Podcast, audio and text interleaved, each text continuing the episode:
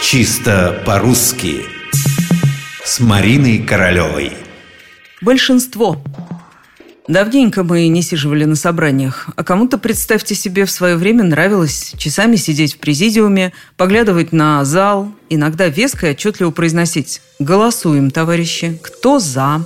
Собственно, вариантов особенно не было, все обычно были «за». Если же кто-то неожиданно был против, зал сразу просыпался, пахло скандалом.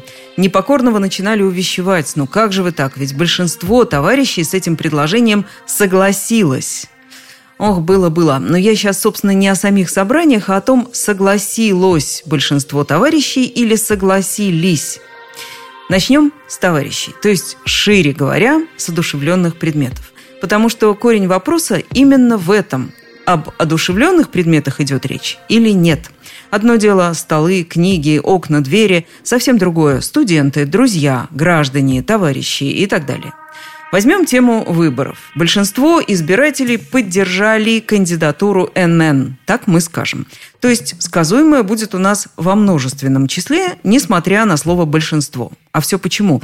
Потому что избиратель – одушевленный предмет, лицо, по крайней мере, так хочется думать. Большинство избирателей проголосовали, большинство товарищей согласились, большинство граждан одобрили – Предметом неодушевленным множественное число сказуемого ни к чему. Там, собственно, ни о каком активном действии речи нет.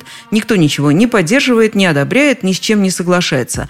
Большинство окон было освещено. Большинство домов отремонтировано. Большинство построек демонтировано, хотя большинство владельцев гаражей протестовали.